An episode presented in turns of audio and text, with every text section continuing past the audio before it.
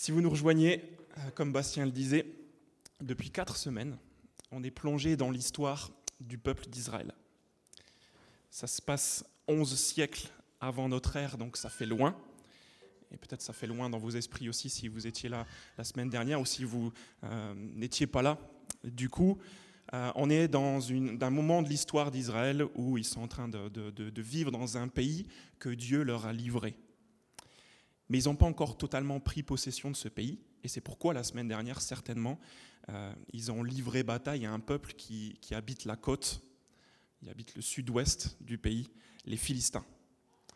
Et durant cette bataille, euh, Bastien l'a mentionné, il s'est passé quelque chose d'inédit. Ça s'était encore jamais vu jusqu'ici non seulement l'armée des Hébreux a été défaite, mais l'arche de Dieu, ce qu'on appelle l'arche de Dieu, c'était une boîte dorée qui symbolisait la présence de Dieu parmi son peuple, a été prise par les ennemis.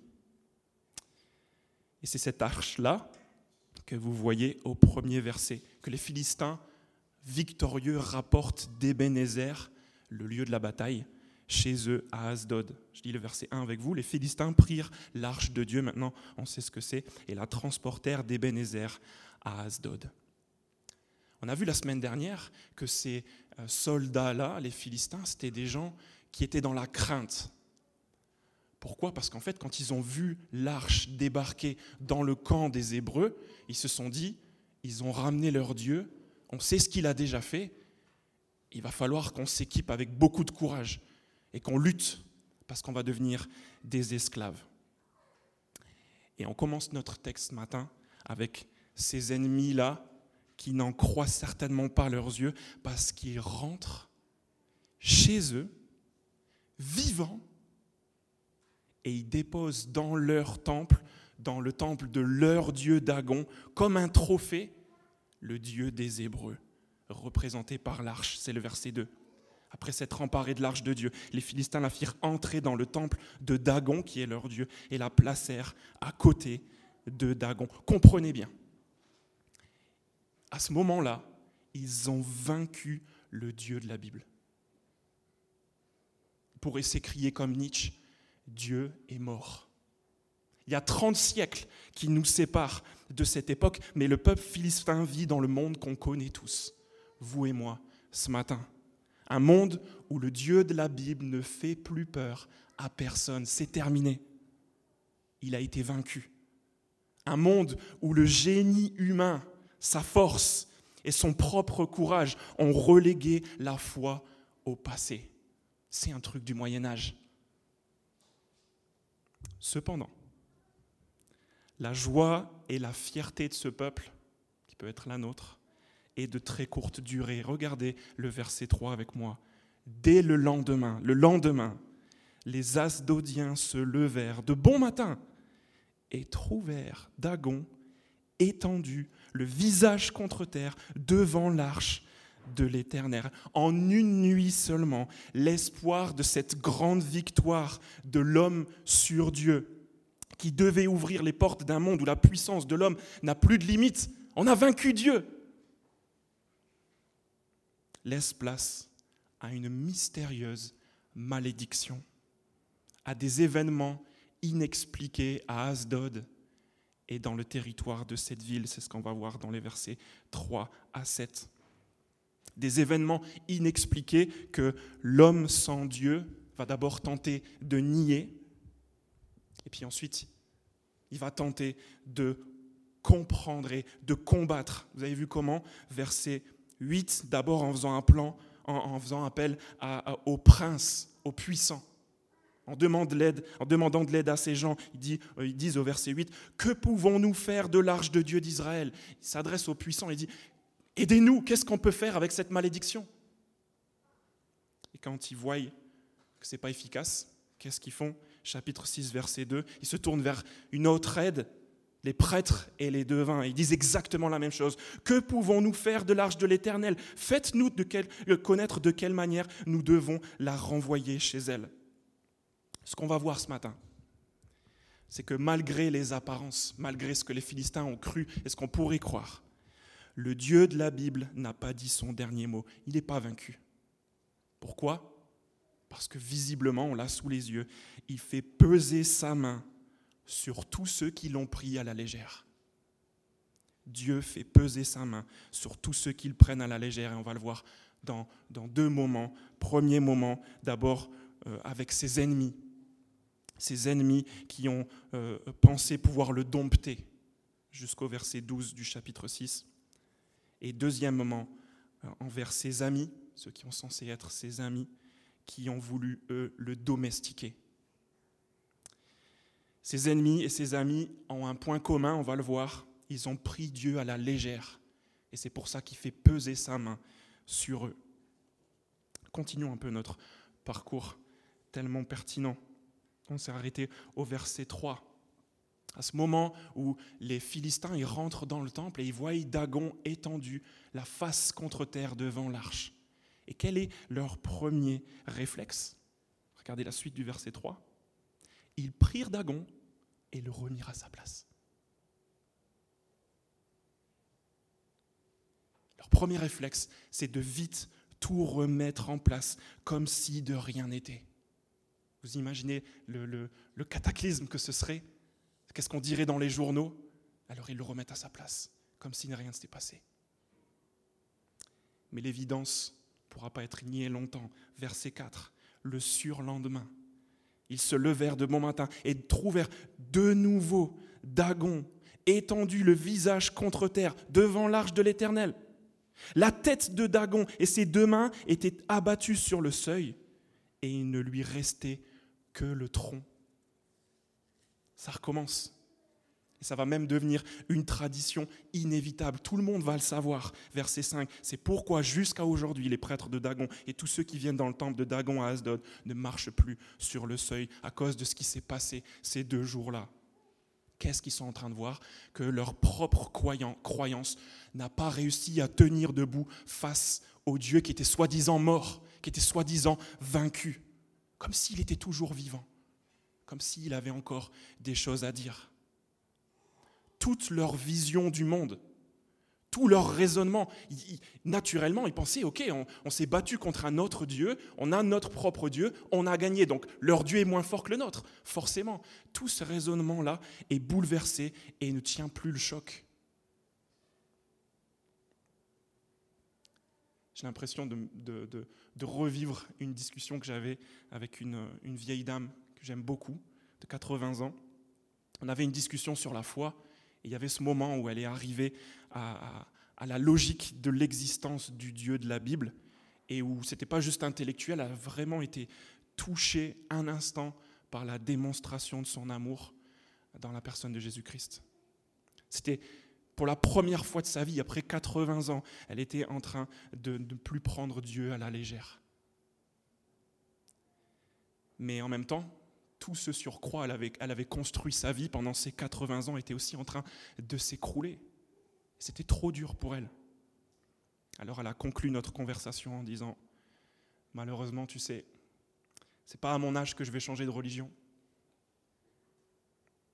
Et elle s'est murée dans sa croyance, où tout était devenu absurde. Souvenez-vous du verset 5. Mais ça coûtait trop d'en sortir. On voit déjà dans ces premiers versets que Dieu résiste aux orgueilleux et à leurs croyances les plus solides, à n'importe quel raisonnement. Mais on sait aussi que c'est difficile de faire demi-tour. Tout simplement parce que, j'imagine que vous êtes comme moi, on déteste avoir tort. Et par-dessus tout, on a besoin de se rattacher à quelque chose. Même si au fond ça tient avec des morceaux de scotch, c'est pas grave. Si vous en êtes arrivé là, Mieux vaut faire demi-tour maintenant parce que la suite n'annonce rien de bon.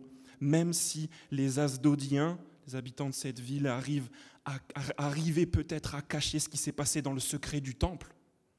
On lit dans la suite du texte que bientôt toute la ville et même tout le territoire commence à se rendre compte qu'il y a un sérieux problème. Il y a quelque chose qui cloche dans ce qu'on est en train de vivre et dans ce qu'on croit. Verset 6, la main de l'Éternel pesa plus lourdement encore sur les Asdodiens.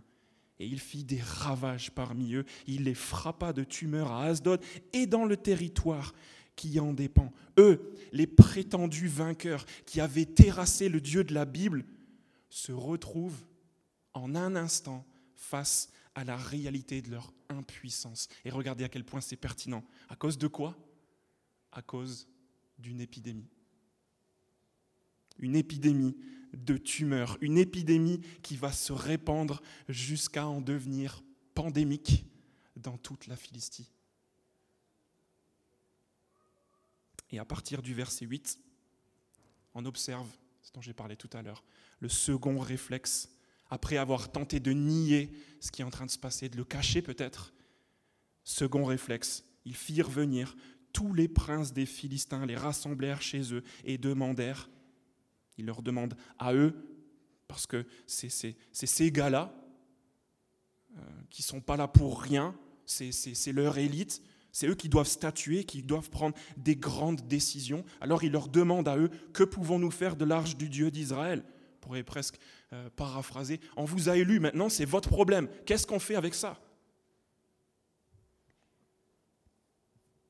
Et on observe que le pouvoir de ces gens-là, de ces puissants, se limite à ne faire qu'une chose, déménager le problème. D'abord à Gath, au verset 9, où l'épidémie se répand et on lit qu'on touche maintenant même les plus jeunes et les plus vieux. Toujours verset 9. Puis, depuis Gath, puisque ça ne marche pas, mais on va déménager à Écron, verset 10, où là même la population se soulève. Mais quel est le résultat de tout ça, de ces déménagements successifs? On lit chapitre 6, verset 1. L'arche de l'Éternel resta sept mois dans le pays des Philistins, sept mois de lourdeur. Et le lecteur averti de la Bible sait que le chiffre 7, ce n'est pas un hasard. Sept mois de, de galère. Chapitre 5, verset 11, on lit sept mois d'un règne de terreur, une terreur mortelle. Chapitre 5, verset 12, des morts. Et pour ceux qui sont toujours vivants, la crainte ou la maladie. On choisit. Et donc ils se plaignent. Je ne sais pas si vous vous rendez compte de ce qu'on a sous les yeux, mais moi j'ai eu l'impression que cette semaine, que c'est notre génération en fait qui est en train de vivre cette déception-là. Quelques générations en arrière, la majeure partie de nos aïeuls, nos parents, nos grands-parents, ils disaient qu'ils étaient athées. Ils étaient persuadés que le progrès scientifique et technologique les sauverait.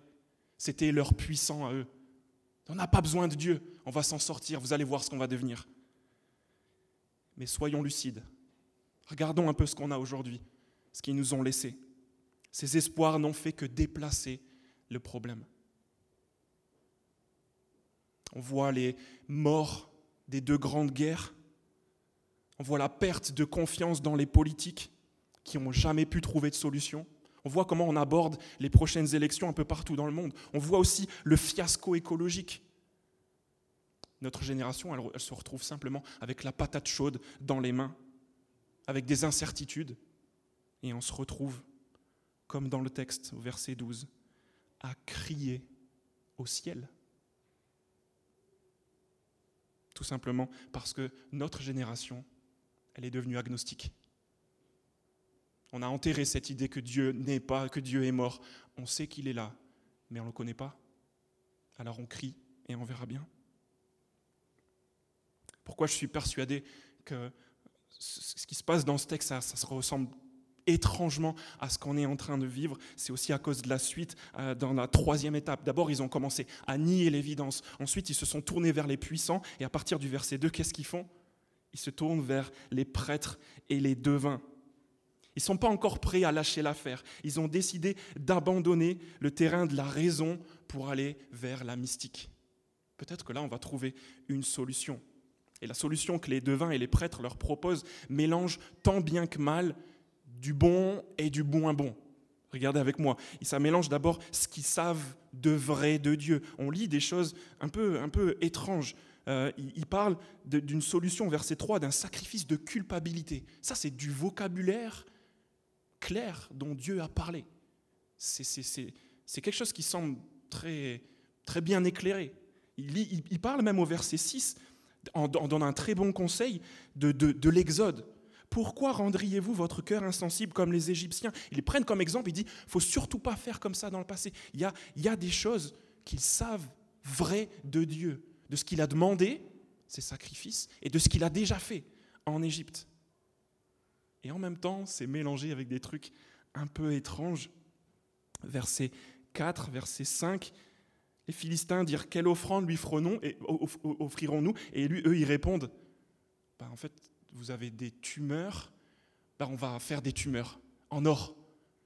On va, on va représenter un peu ça. C'est c'est même difficile à comprendre pour les traducteurs du texte parce que en même temps ça ressemble à une souris. On ne sait pas si c'est des souris rajoutées ou si c'est les tumeurs qui sont en forme de souris. C'est juste un truc bizarre, mais voilà, faites ça. Représentez votre mal, mettez de l'or autour et on va l'offrir à Dieu. Peut-être qu'il va être content. Il y a un mélange de choses qu'ils ont entendues, qui sont vraies, réelles, et un, mélange de traditions, de choses bizarres, difficiles à comprendre, un mélange de clairvoyance. Ils sont quand même en train de, dire euh, à ceux qui ont, leur, ont posé des questions, verset 5, Rendez gloire au Dieu d'Israël. C'est pas un bon conseil, ça? Ils sont même en train de discerner derrière les événements, verset 5 toujours, peut-être cessera-t-il de faire lourdement peser sa main contre vous, contre vos dieux et contre votre pays. Ils sont en train de dire, certainement ça vient de lui en fait. Ça, c'est des bons conseils. Et en même temps, il y a du doute. C'est pour ça qu'ils mettent en place cette petite scène un peu rigolote des versets 7 à 9.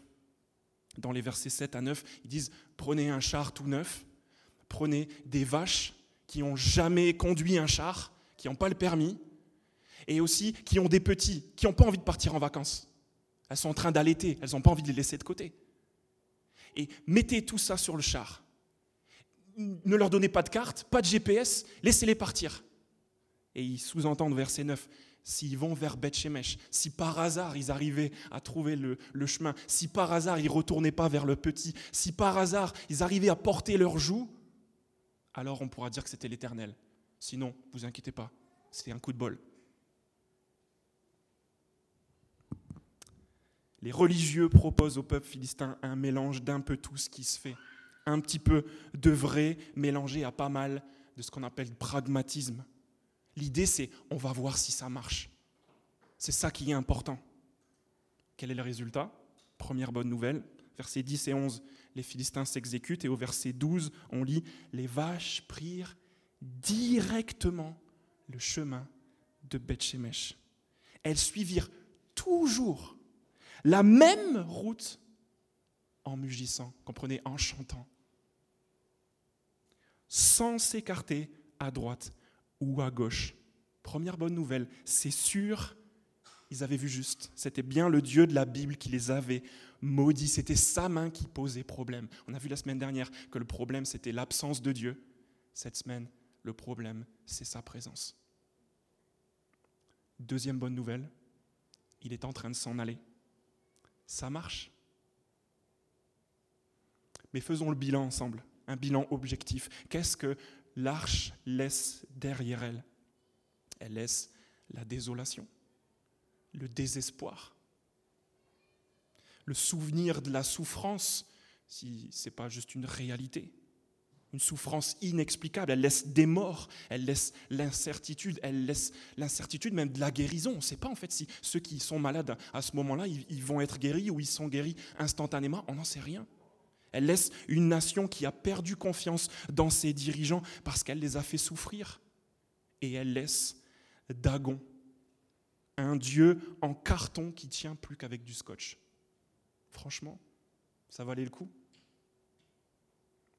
Ceux qui ont pris Dieu à la légère dans cette partie du territoire et qui ont cru pouvoir le dompter comme si c'était ce Dieu un animal sauvage comme les autres, ils l'ont fait par tous les moyens, en tentant de, nier sa, sa, puissance, sa présence, en faisant appel à leur puissance, en faisant appel à leur mystique, même en le chassant de sous leurs yeux. Ces gens-là se retrouvent lamentablement à être ceux qui ont transporté de ville en ville dans leur propre pays son arche comme un cortège triomphal. Dieu s'est baladé dans leur pays et il a tout dévasté, tout seul, en faisant peser sa main sur eux. Je ne sais pas si vous vous reconnaissez dans cet héritage de grands vainqueurs qui croyaient avoir tué Dieu et qui se lèvent dès le lendemain avec la gueule de bois pour se rendre compte que la tragédie entraînait le rêve de dompter Dieu est, est terminée en fait. On est en train de se réveiller. Mais regardez, c'est sûr, ce constat est, assez affligeant. C'est sûr, le Dieu de la Bible a été instrumentalisé et il a été perdu aux mains de l'ennemi. Mais regardez bien verset 12 son char, dirigé par sa volonté. Où est-ce qu'il se dirige Jusqu'à la frontière de Bethshemesh. Dieu est en train de rentrer par sa propre volonté chez les Hébreux, comme une voiture qui file tout droit sans les mains parce que tu viens de faire le jeu de direction. Ça file. Et on est au verset 13. Là, on change de territoire, on sort de la Philistie et on arrive chez les amis, les normalement amis de Dieu. Et on pourrait s'attendre à ce que les choses soient différentes parmi ceux qui sont censés être les amis de Dieu mais on va voir que le problème est exactement le même, mais sous une forme légèrement différente. Les Philistins, ils ont cru qu'ils pouvaient dompter Dieu. Ils ont pris Dieu à la légère en disant On va le dompter, t'inquiète pas, Dagon est plus fort que lui. Et les amis de Dieu, eux, ils prennent aussi à la légère, mais pas en le domptant, en essayant de le domestiquer. Le problème reste le même. Dieu ne fait pas la distinction entre les hommes quand il s'agit de le prendre à la légère. Il va faire peser sa main sur tous ceux qui le prennent à la légère. Dans les versets 13 à 20, on a le même tableau en demi-teinte qu'en Philistie. On avait vu dans les versets 2 à 12. D'un côté, il y a un constat très encourageant et de l'autre côté, un peu moins. Un constat très encourageant, d'abord, verset 13, on voit les habitants, vous voyez cette scène euh, de Beth Shemesh qui moissonne les blés, c'est déjà un moment assez joyeux, même s'il y a la, la peine du travail. Et ils lèvent les yeux et ils voient quoi Après sept mois d'absence, l'arche toute dorée qui rentre. Il voit aussi, verset 14, l'arche carrément sur son char qui s'arrête. Elle, semblait suivre une route que personne ne pouvait arrêter, et d'un coup, qu'est-ce qu'elle fait? Elle s'arrête. Verset 15, elle s'arrête où? Dans une ville remplie de Lévites. Ce sont ces gens qui étaient chargés, désignés par Dieu lui-même de s'occuper de l'arche. C'est miraculeux, c'est génial. Alors, dans la suite du verset 15, on offre, comme Dieu l'a demandé, des sacrifices, des holocaustes, on rend un culte à l'Éternel selon ce que lui a demandé. C'est comme si ces gens-là, dans cette ville, ils avaient été spécialement choisis parmi tous les Israélites pour que Dieu décide d'habiter de nouveau parmi eux, malgré leurs fautes d'il y a sept mois. Ce sont des gens privilégiés. D'un autre côté, ce culte se révèle petit à petit être plein de familiarité mortelle et de plus en plus flagrante. Ça commence au verset 14 par le bois du char qui vient de chez des gens impurs, qui est fendu. Ça continue avec cette idée que ce sont les vaches, pas besoin d'habiter à la campagne pour comprendre que ce sont des femelles, qui sont offertes en sacrifice. La loi de Dieu parlait de mâles. Lévitique chapitre 1. Puis, au lieu de couvrir l'arche, comme c'était prévu dans Nombre, qu'est-ce qu'ils font? Verset 15.